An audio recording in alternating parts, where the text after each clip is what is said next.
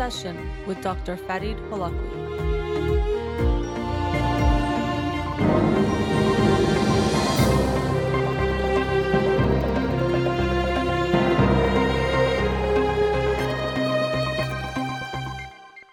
Good evening and welcome to In Session with Dr. Fadi Holakwi. I'm your host, Dr. Fadi Holakwi, and I'll be with you for the next hour here on Radio Hamrah. Studio number to call in 310 441 0555. I'm a licensed clinical psychologist, so you can call with any questions related to clinical psychology, including any emotional or psychological issues, parenting issues, and relationship issues as well. You can also follow me on Twitter or Instagram or like my page on Facebook to get updates on the show or suggest topics or books for the program. And the shows are uploaded at the end of each week to my SoundCloud page and free podcast on iTunes. Again, the studio number 310 441 0555. Before I talk about the book of the week for the past week, I wanted to announce the book of the week for this week. It is The Book of Why by Judea Pearl and Dana Mackenzie. The Book of Why, The New Science of Cause and Effect. And um, it's a new book, and I have not read it, but look forward to reading it this week and talking about it on next Monday's show. All right, the book of the week for this past week was Why Buddhism is True by Robert Wright. Why Buddhism is True, the Science and Philosophy of Meditation and Enlightenment. And this was a really, really interesting book. Uh, it was recommended to me by my brother Parham. So thank you, Parham, for that recommendation. I had heard about it, but it was his suggestion that really uh, made me get the book and read it. So uh, the title is a very provocative one uh, Why Buddhism is True. And it's interesting because near the end of the book, the author Robert Wright mentions that he doesn't consider himself a Buddhist, even though he might uh, practice meditation. He talks about his daily meditation practice and sees a lot of truth, uh, as evidenced by the title, in Buddhism. But he says he doesn't really consider himself a Buddhist, but still he thinks that we as humanity would get a lot out of learning some of the main teachings that I'll talk about that he covers in the book related to Buddhism. And he talks a lot about evolutionary psychology and looking at ways that we maybe have evolved to survive uh, through natural selection, but that actually don't help make us happy or content. And I really agree with that point, and I'll get into that to begin with. So, evolution doesn't necessarily need or doesn't spread genes or have genes continue that have people or animals or organisms that are content and happy carrying them, the only goal is for those genes to be spread or to be passed on. So natural selection has created um, us in a way to make sure that we pass on these genes generation to generation. But it doesn't necessarily mean we're going to be happy or content if we just live the way that we um, have evolved to live, essentially. And uh, that point he makes very clearly throughout the book. And also, our environment has changed quite considerably from the time that we have evolved. And this is why there's a lot of things that might feel quote unquote natural or you might have a desire for, but that actually can get you in trouble or could be unhealthy for you today. Uh, Robert Wright himself talks about his own penchant for uh, powdered donuts and how it would make sense for our ancestors to desire sweet foods and to want to have more of them because survival was not so simple back then. And if you came across sweet foods, which could have been high in or would indicate they were high in calories, it was good for you to want to have more of them because you were not sure when you would get your next meal or have access to that type of food. But of course, now we can just go to a store with very minimal effort and ex- caloric expenditure, get as much sweets as you want. So that desire to want to eat sweet foods and having a sweet tooth is not really serving us well now, but it did back then. So there's a lot of ways that we have evolved or that our environment has changed actually, and that we have not evolved for this current environment, but also we have evolved not necessarily to be happy or content, but just to survive and to pass on our genes. And this is where uh, essentially the argument is that if we look at what Buddhism has to offer, both in understanding humanity or understanding people and the way we think and feel in our experience, and the prescriptions it has, so it's both in that sense descriptive, it describes uh, who we are and how we are and how we act, but also gives a prescription of how we can change that or modify that to actually be more content or to live a better life. Uh, that's essentially what the book um, argues, or some of the main points made in the book. So, again, we are not evolved to be happy or content. And even one way we see this is that we tend to think we're going to be more satisfied when we, let's say, eat something or have some experience than we actually become. And this makes sense if we think of evolution, which wants to make sure we do certain things to make sure that we do them, to think or to overestimate the pleasure you have. So, going back to that powdered donut, we think it's going to be even better than it actually is, or the experience we have, or even something like sex. Of course, for genes to be passed, people need to really desire having sex and wanting to have sex, but often the experience might not be quite what the buildup is like, or what the buildup might seem like of what they're going to experience. So it makes sense that we actually don't feel the amount of pleasure or enjoyment that we think we would, and that also this pleasure dissipates or goes away in two ways. One is that when we do the same thing or have the same experience, we tend to experience less pleasure over time, but also the pleasure we experience is short lived. So if you have that powdered donut or you have that whatever experience it might be, you'll feel good momentarily, but then that will soon go away. And this makes sense when we think of evolution as well, because in order to survive, you can't just be satisfied and stop trying to um, both survive and pass on your genes. You need to, in a sense, never be satisfied. And this is, in a way, um, something that the Buddhist thought describes as of this feeling of never being satisfied, of always desiring or craving more uh, that we have and that we tend to feel. And it feels very real because all we really think we have is our subjective experience.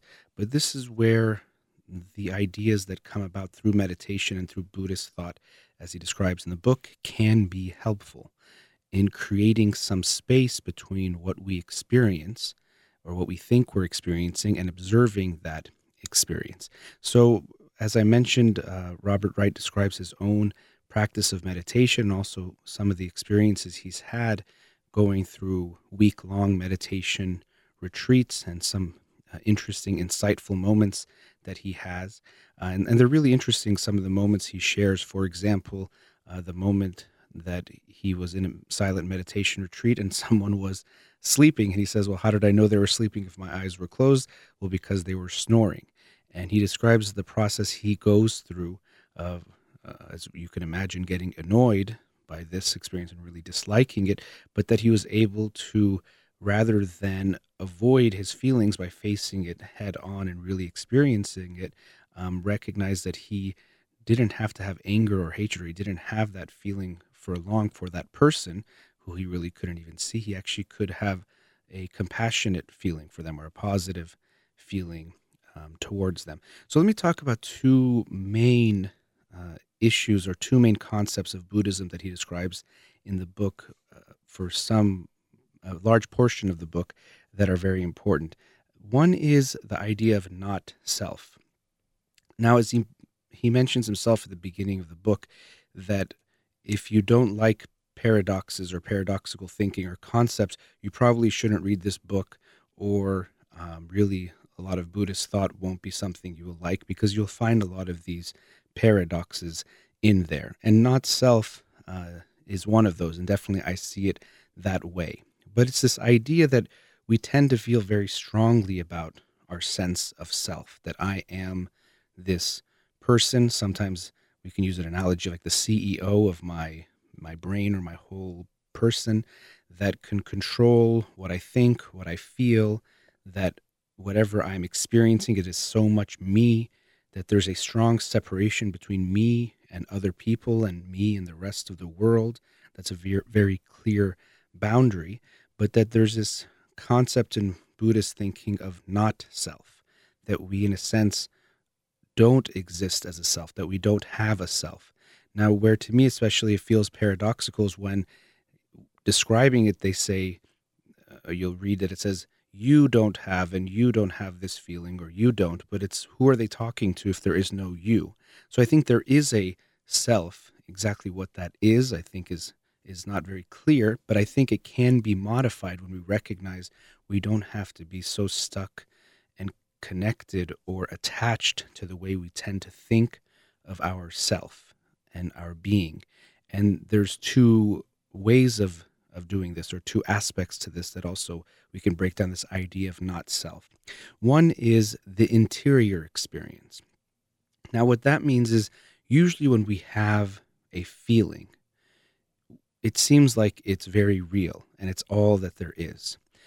And so, for example, if I feel pain, it feels very real, and in a sense it is, but we think of it as something really bad and something that has to be avoided. And yes, pain in a way does give us this signal that something is harmful or something is not okay, and that we should, in some way, either remove whatever is causing us pain or heal that pain or whatever it is that we might want to experience. But going back to the idea of evolutionary psychology and how at times it maybe prepares us or in a way creates us in a way that doesn't necessarily lead to contentment but leads to us surviving. It reminds me of the idea of people who run ultra marathons which i forget how long it is exactly but it's incredibly long distances. And they say that they realize that their body feels pain and sometimes even this pain of you can't go anymore like a wall or an idea that they have to stop or else literally they feel like they're going to die but they know it's not true. In a way it's like an illusion the body is telling them because it doesn't want for the body to get to a point where it really can't survive or it's going to die. So it makes sense that earlier on it might give you this message that hey you have to stop or you're going to die. So they realize that the pain although it feels very real in a way it isn't fully real. It isn't something in a way objectively true. And I know it's it can be confusing to think about feelings in an objective way because it's a subjective experience. But in this way, the feeling could be said to not fully be true. If the person feels like they're in so much pain that they're about to die, but they're really not about to die, even if they keep going, we can say that this is like an illusion or a not true aspect of the feeling. So, this is one part of that uh, not self in the interior, but also just a way of distancing yourself from your emotions. One basic way that I've talked about on the show before is the very subtle difference between saying I am angry and I have a feeling of anger. Doesn't seem that different, but I am angry in a way sounds like it encompasses my whole self and I'm nothing but this angry feeling and I'm fully identified and attached with it. But I'm having an angry feeling has some distance between me and that feeling.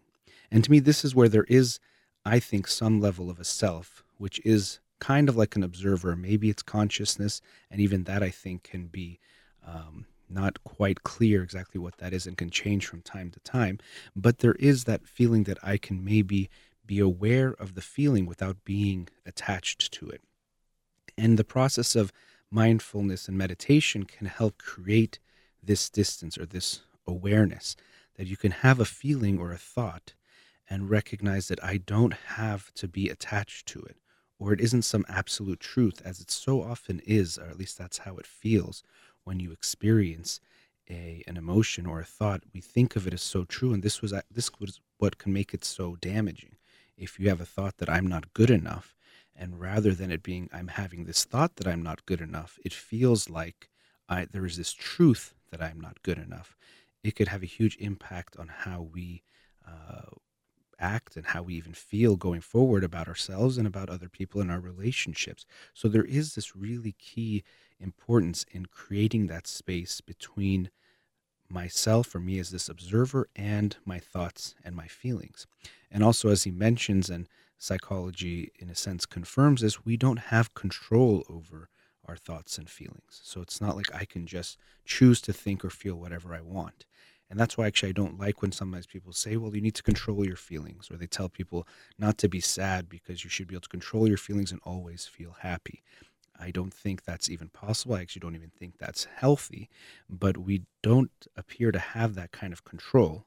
Another argument in favor of there not really being this self that is fully in control, but we our thoughts think themselves, as he, I think he mentions a quote in the book. Our thoughts think themselves in a way our feelings can feel themselves. I think we definitely can have an impact on our thoughts and our feelings, but we can't just control them. But what we can do is recognize them for what they are, not some truths that have to be true both objectively and subjectively, but as thoughts and feelings, as something that is just going on. We can observe them, we can even learn from them, we might even act on them in some way, but we don't have to let them have control over us. So, in this way, I think creating that distance between ourselves and our thoughts and our feelings actually allows us to be less controlled by them. And again, here's where I think that paradox comes in. When I say we will be less controlled by them, there is some self. So even when we're talking about not self, to me, it's not about completely being a no self at all, but that we can become more uh, distant from some of the things that we experience in a way that there maybe isn't the sense of self we tend to think of it. So maybe there's a not self in that way, but I think there's still some semblance of self that does exist. Now, this book to me was so interesting and fascinating that I do want to continue talking about it because I didn't get to some of the other things I wanted to mention. So after the break, I'll continue talking about why Buddhism is true by Robert Wright. You're listening to In Session with Dr. Farid Holakwi. We'll be right back.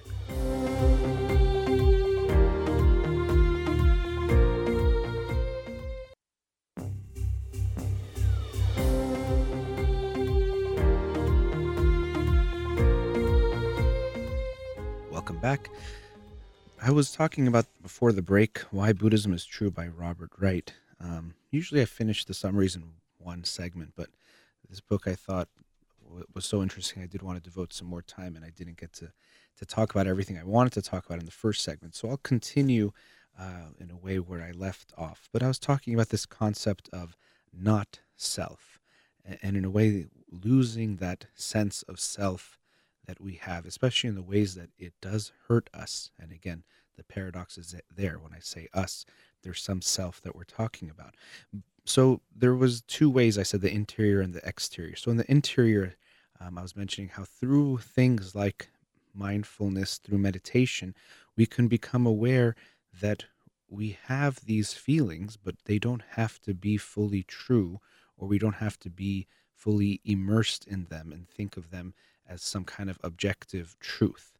Uh, even he talks about um, a negative feeling towards himself that he had, and during uh, a, a meditation that he had during one of these meditation retreats, and he mentions how during those one week meditation retreats he he has he gets a little bit deeper and which makes sense and has sometimes insights or experiences that he doesn't have in his own daily practice but in one of these retreats he was having this negative um, thought or feeling about himself.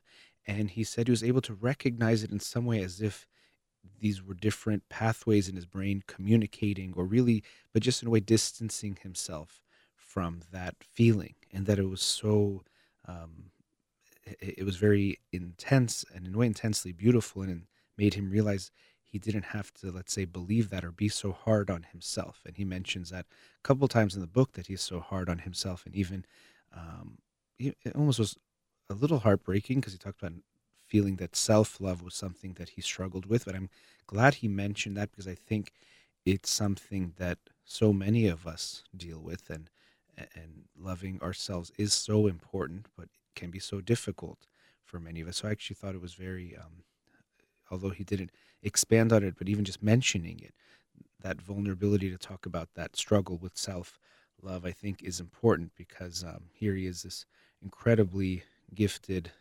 psychologist and writer. And to hear him say that, I think for me, it, it, caught me maybe by surprise, but I thought it was interesting. It reminds me of how complex we each are and how um, self love is an issue that everyone deals with from every aspect or walk of life. But so he mentioned this feeling this not so self loving feeling or thought he was having, but that by being aware that these were, in a way, thoughts in his brain, or even different parts of his brain were communicating, and there could be a, a thought opposite to that in a way. Um, and I'm not exactly maybe describing the story perfectly, but essentially that was what he was talking about, how that was so helpful for him and had such a good he had such a good experience with that and he says he doesn't necessarily never beat himself up or is never it's not that he's never hard on himself, but he feels it happens less, which is worth a lot and very meaningful. But this idea that when we distance ourselves from our thoughts and our feelings, they have less control over us, uh, I think is incredibly valuable and something very important. And he also talks about how many psychologists describe the way that the brain works rather than this CEO that's in control of everything, is that there's these different modules that the brain has um, for kinship or for disease prevention or for different things that would be helpful to survival or passing on genes. And different ones become, in a way, the most powerful at different times. And that's the one we act on. That's the one that, in a way, gets to decide what happens next or what, how we behave and what we do. So, again, this less idea that we have this sense of self that is fully in control. And so I think I agree with that, that this idea that there's less control than we think we have on ourselves is accurate. I think there's some semblance of a self. Exactly what that is, uh, I think, is hard to define, but something is there. But so that was more the interior aspect of not self.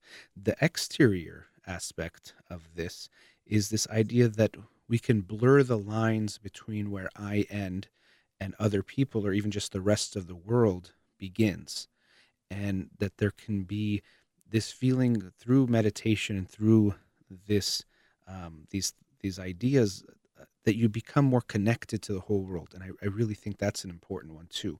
So we feel this interconnectedness between all people all beings you know all living life. And even to me with things you can have this experience that everything is really interconnected. And this is a very uh, a concept i see a lot in buddhist thought that we see everything as interconnected and we when we have this feeling of interconnectedness we of course are going to be more compassionate and caring to other people because uh, as it's put i think in the book or i forgot where i read this recently but this idea of if you see everything as interconnected how could you hurt someone else? Because that would be like hurt cutting off your own leg if you really feel and sense that interconnectedness. And it's hard to really say how true or untrue this is but I really do think when we see the world, we see that we are really much more interconnected than we can sometimes think. And this sense of self, I think, again, is an illusion that makes us feel so separate. But we really are not that separate. We are much more connected. And he shares the story of, again, being on a meditation retreat. And I think it was a pain in his leg. Um, and there was a bird singing. And he said that in that moment of deep meditation, he realized he really couldn't see so much that the bird singing or the song of the bird was different or coming from a different place than the pain in his leg or the feeling in his leg or there was such an interconnectedness it was blurred where he ended and and this bird began or really it was just all one thing. And many people describe this feeling of oneness of interconnectedness that they have after uh, meditation or when they've meditated for a long period of time, they start to develop this mindset or this feeling of interconnectedness, which I think is is very important. Uh, and he talks about even this idea of when he talks about why Buddhism is true and why he thinks this book is important.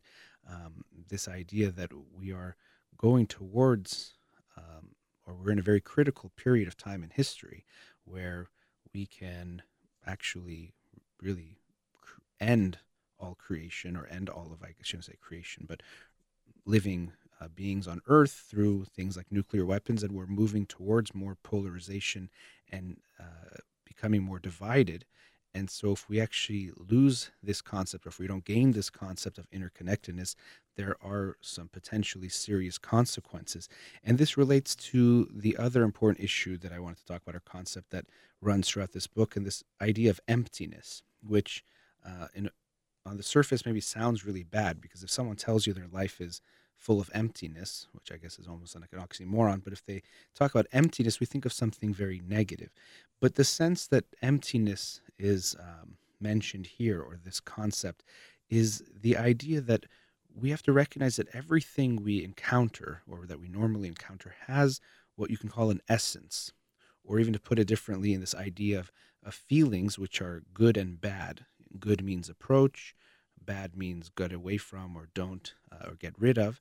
Uh, everything has this kind of valence, good and bad. You sometimes might not be aware of it, but it really is the case. When you don't like someone, you just have this feeling of bad when you see them or even think about them. And if it's someone good, someone you love, just thinking about them makes you feel good. And even of objects, they, he talks about research they've done where people, for things you might think of as innocuous objects, people have positive or negative feelings that they just have about those things. So we tend to have feelings about everything, uh, even if we don't realize it. And in a way, this is almost like judgments that we attach to things that we already have that this is good and this is bad. And for example, he talks about an experience with a, a buzz saw, which we tend to think of as a really negative sound. But during meditation, that he was able to immerse himself so much or connect so much with the sound and actually really hear it for what it was, all the collections of sounds that it was, and it didn't sound so ugly anymore, almost in a way it could be like music. But what this idea of emptiness is, is that we take away the essence of what things have. And in this way of being mindful, of really experiencing things for what they are, we objectively, or as objectively as possible, take them in without these assumptions that we already have that this is good, this is bad. And really, if we look at research on the way our brains work, we see that these really are unconscious very often.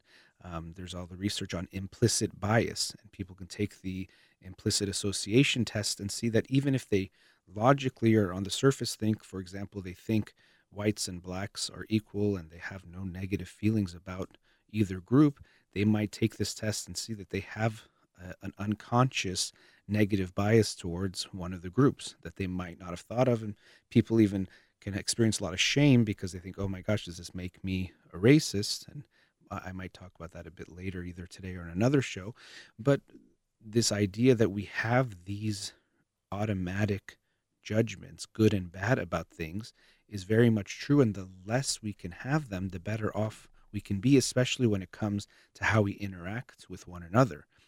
When we already assume I'm a Republican or I'm a Democrat and people of the other group have to be bad, there's not a lot of ways for us to get closer to connect with one another. And that's what we're seeing in today's political climate, especially here in the United States, where people are so polarized that once they already see you as being from the other group, it doesn't matter what you say, it's already bad. There's already that essence that you have to them of being bad and being not good. And whatever you do or say is already something really bad and horrible, and they're not going to like it no matter what. So, if we can lose this idea of attaching these things to people, that essence that they have, we actually can see them in a way more objectively or see more of who they are. And it's interesting because this word emptiness again sounds very dark in a way and bleak. And if you, you think that you would see the world as more with this idea of emptiness, it would seem darker. But as he describes, and as most people who have become meditators for long periods of time will describe, when things lose that attachment, that essence, it actually becomes the world becomes more beautiful.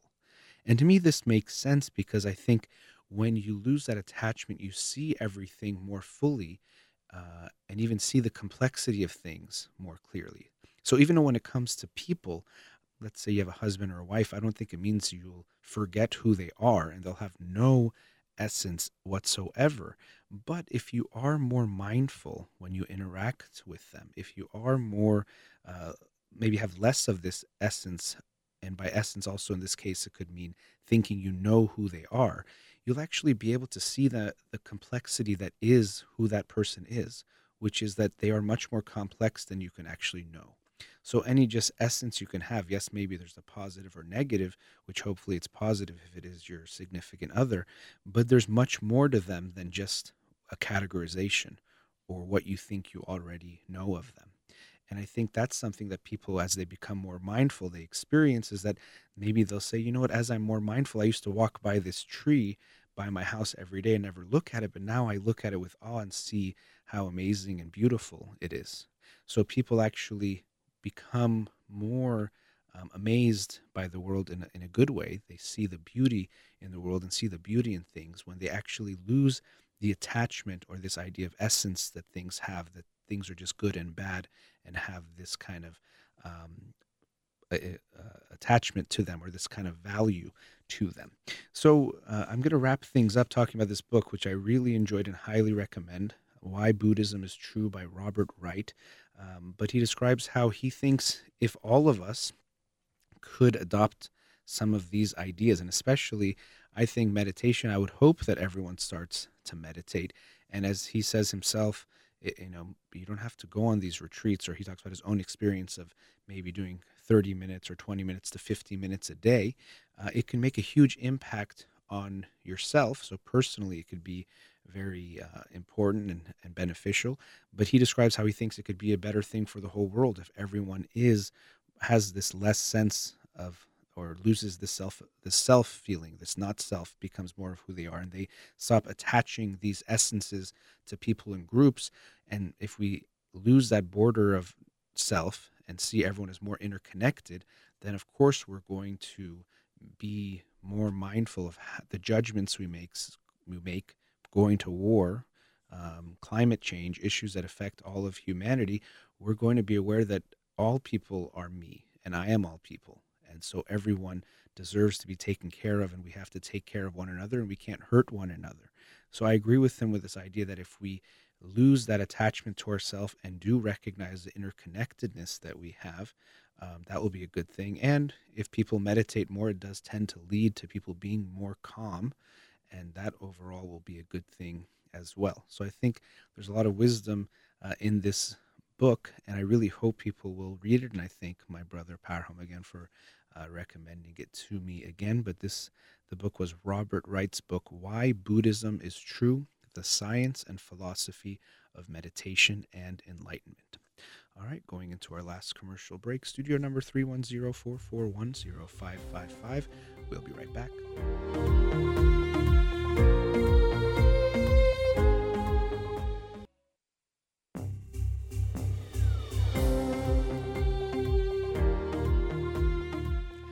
Welcome back.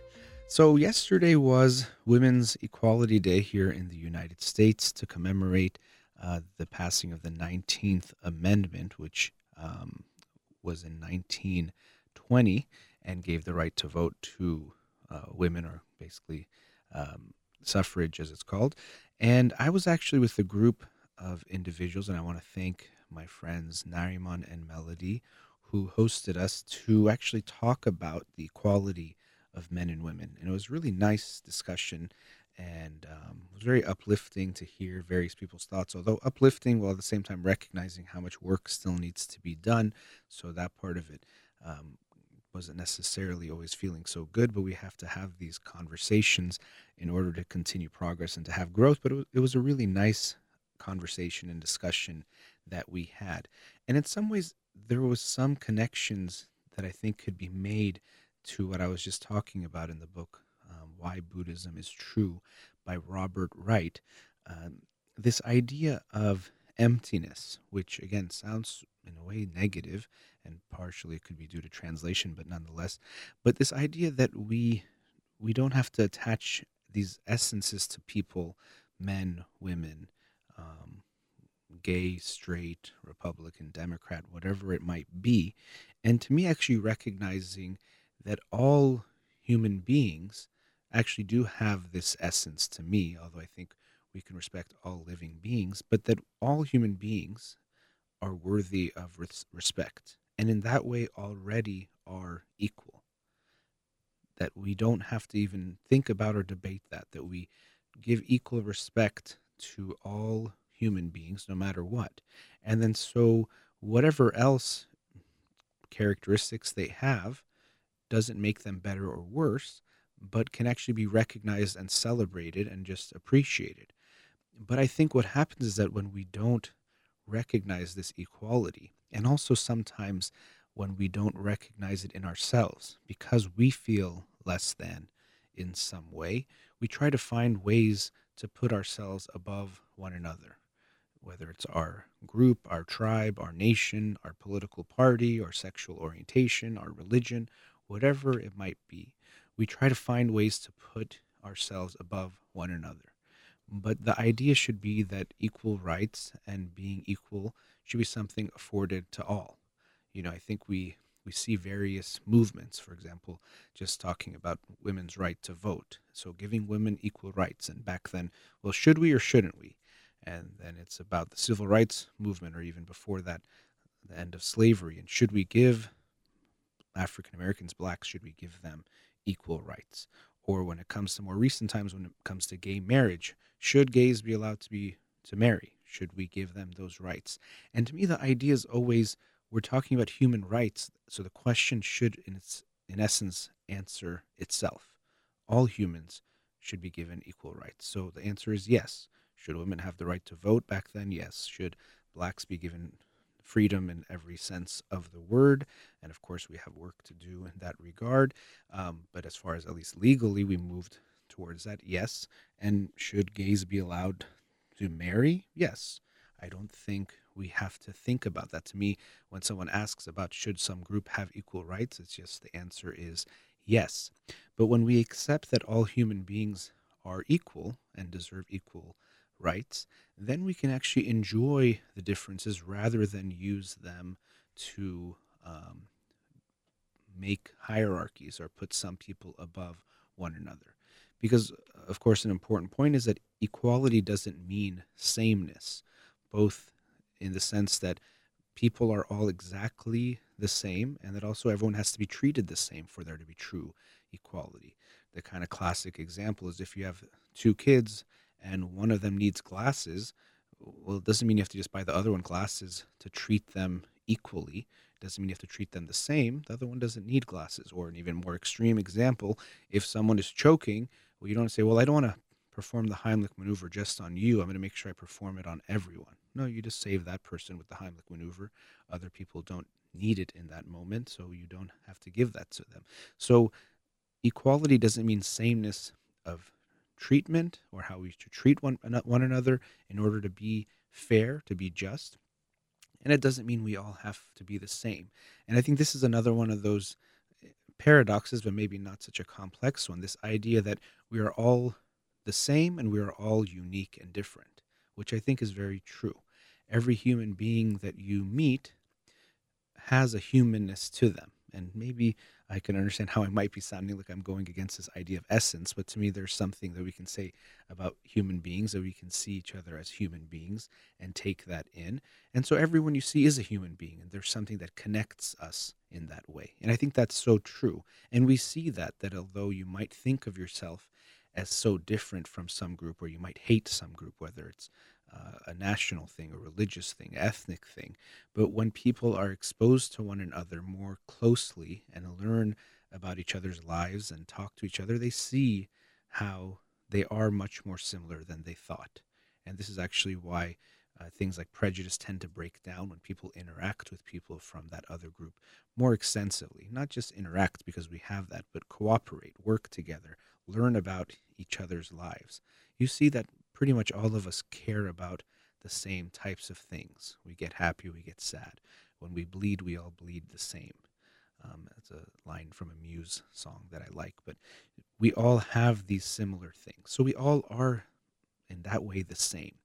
But then at the same time, each and every one of us is this unique, uh, complex unfolding of a human being that is unique to that person and we get to see that person and celebrate them for who they are. And they have different characteristics, some of which we maybe now make more salient, but don't have to be. Even this idea of men and women, we can celebrate it now that we're we're trying to achieve equality, but maybe there's a day where we won't think of it so much. Just like race is something that, especially uh, maybe all over the world, but in the United States still is such a salient factor, such a salient feature that we notice it instantly, but it doesn't have to be. And I truly do believe there will be a time, maybe not so far in the future, uh, where race won't be such a big deal. Maybe for lots of reasons, including that there will be so much, um, if you want to say, um, there won't be this idea of races being so separate because, as we already are seeing, there's mixing of races or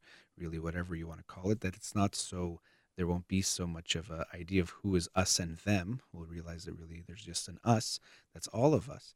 Um, but I think people will become more aware that we don't have to differentiate in a negative way or put hierarchies on these things. I like to share this story because I think it's so sweet and related to what I'm talking about of the two young boys. Um, I don't know if it was last year or two years ago, and they were best friends. One was white, one was black, and I think it was the one that was white. He was um, going to get a haircut, and he actually asked to get a haircut just like his uh, black friend, his best friend. And he told his mom, I'm so excited to go to school on Monday because the teacher won't be able to tell us apart. And I can't wait to see her reaction or to see her confusion. And when I I read this myself, and when you tell people the story, they kind of laugh and giggle, and we think, "Oh, how cute," you know. And we kind of think, "Well, that kid doesn't get it. It's cute that he doesn't understand." But really, when you think about it, it's us that don't understand that race doesn't have to be such a big deal or that skin color doesn't have to be such a big deal that we think that it's the first thing anyone will notice about two people when they see them, that it's the most important thing. So, in a way, although this child, we think he's ignorant, maybe we're the ones who have been miseducated to understand and believe something that isn't really so true or true in the way we think that it is.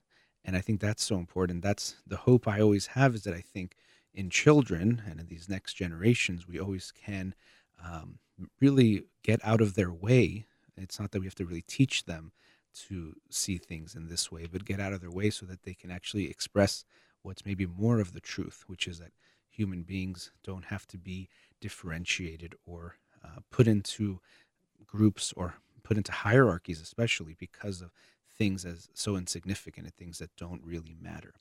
Uh, so, this conversation we had yesterday about the equality of women and men was really inspiring, and I wanted to talk about that on the show today because I think it's important for us to move towards this idea of true equality. And to me, when we have that equality, and another point I'd want to make is uh, this word feminism, which I know it, it, it's such a like a stigmatized term or has it's so emotionally loaded because I think uh, of the connotations that some people have towards it, and I know people can think of it as men bashing or women wanting to have more power than men or women putting men down or this idea that women are trying to make men into women or all these kinds of things but really to me feminism as i believe it's defined and described really is about having equal rights for women which I think is something everyone should get behind. And I don't know how anyone could disagree with that idea that we should have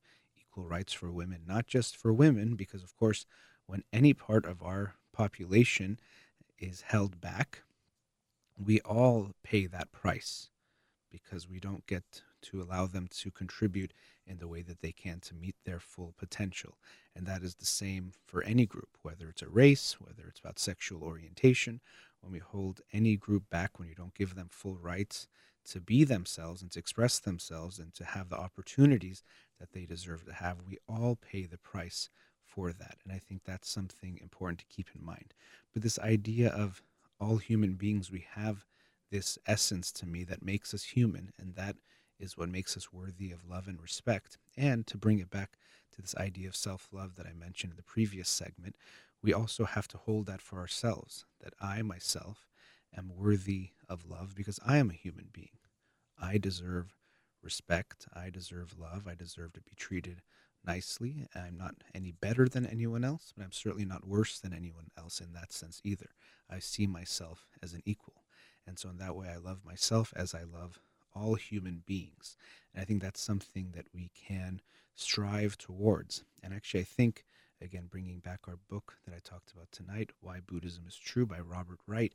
Meditation can be a great path or one tool towards uh, moving towards that, of recognizing these things, becoming more mindful, becoming more aware. In that way, detaching ourselves from ourselves and immersing and connecting more with the rest of the world, becoming more aware of the interconnectedness that is true, that we are all um, responsible for one another because there really isn't so much of a one another. We're all just one. And I hope we can move towards that. So thank you again to Nariman and Melody for hosting us yesterday for our discussion on the equality of men and women. Just wanted to talk about that a bit. And another big thank you to Robert Wright for writing this beautiful book, Why Buddhism is True, the Science and Philosophy of Meditation and Enlightenment. If you haven't read it, I highly recommend it.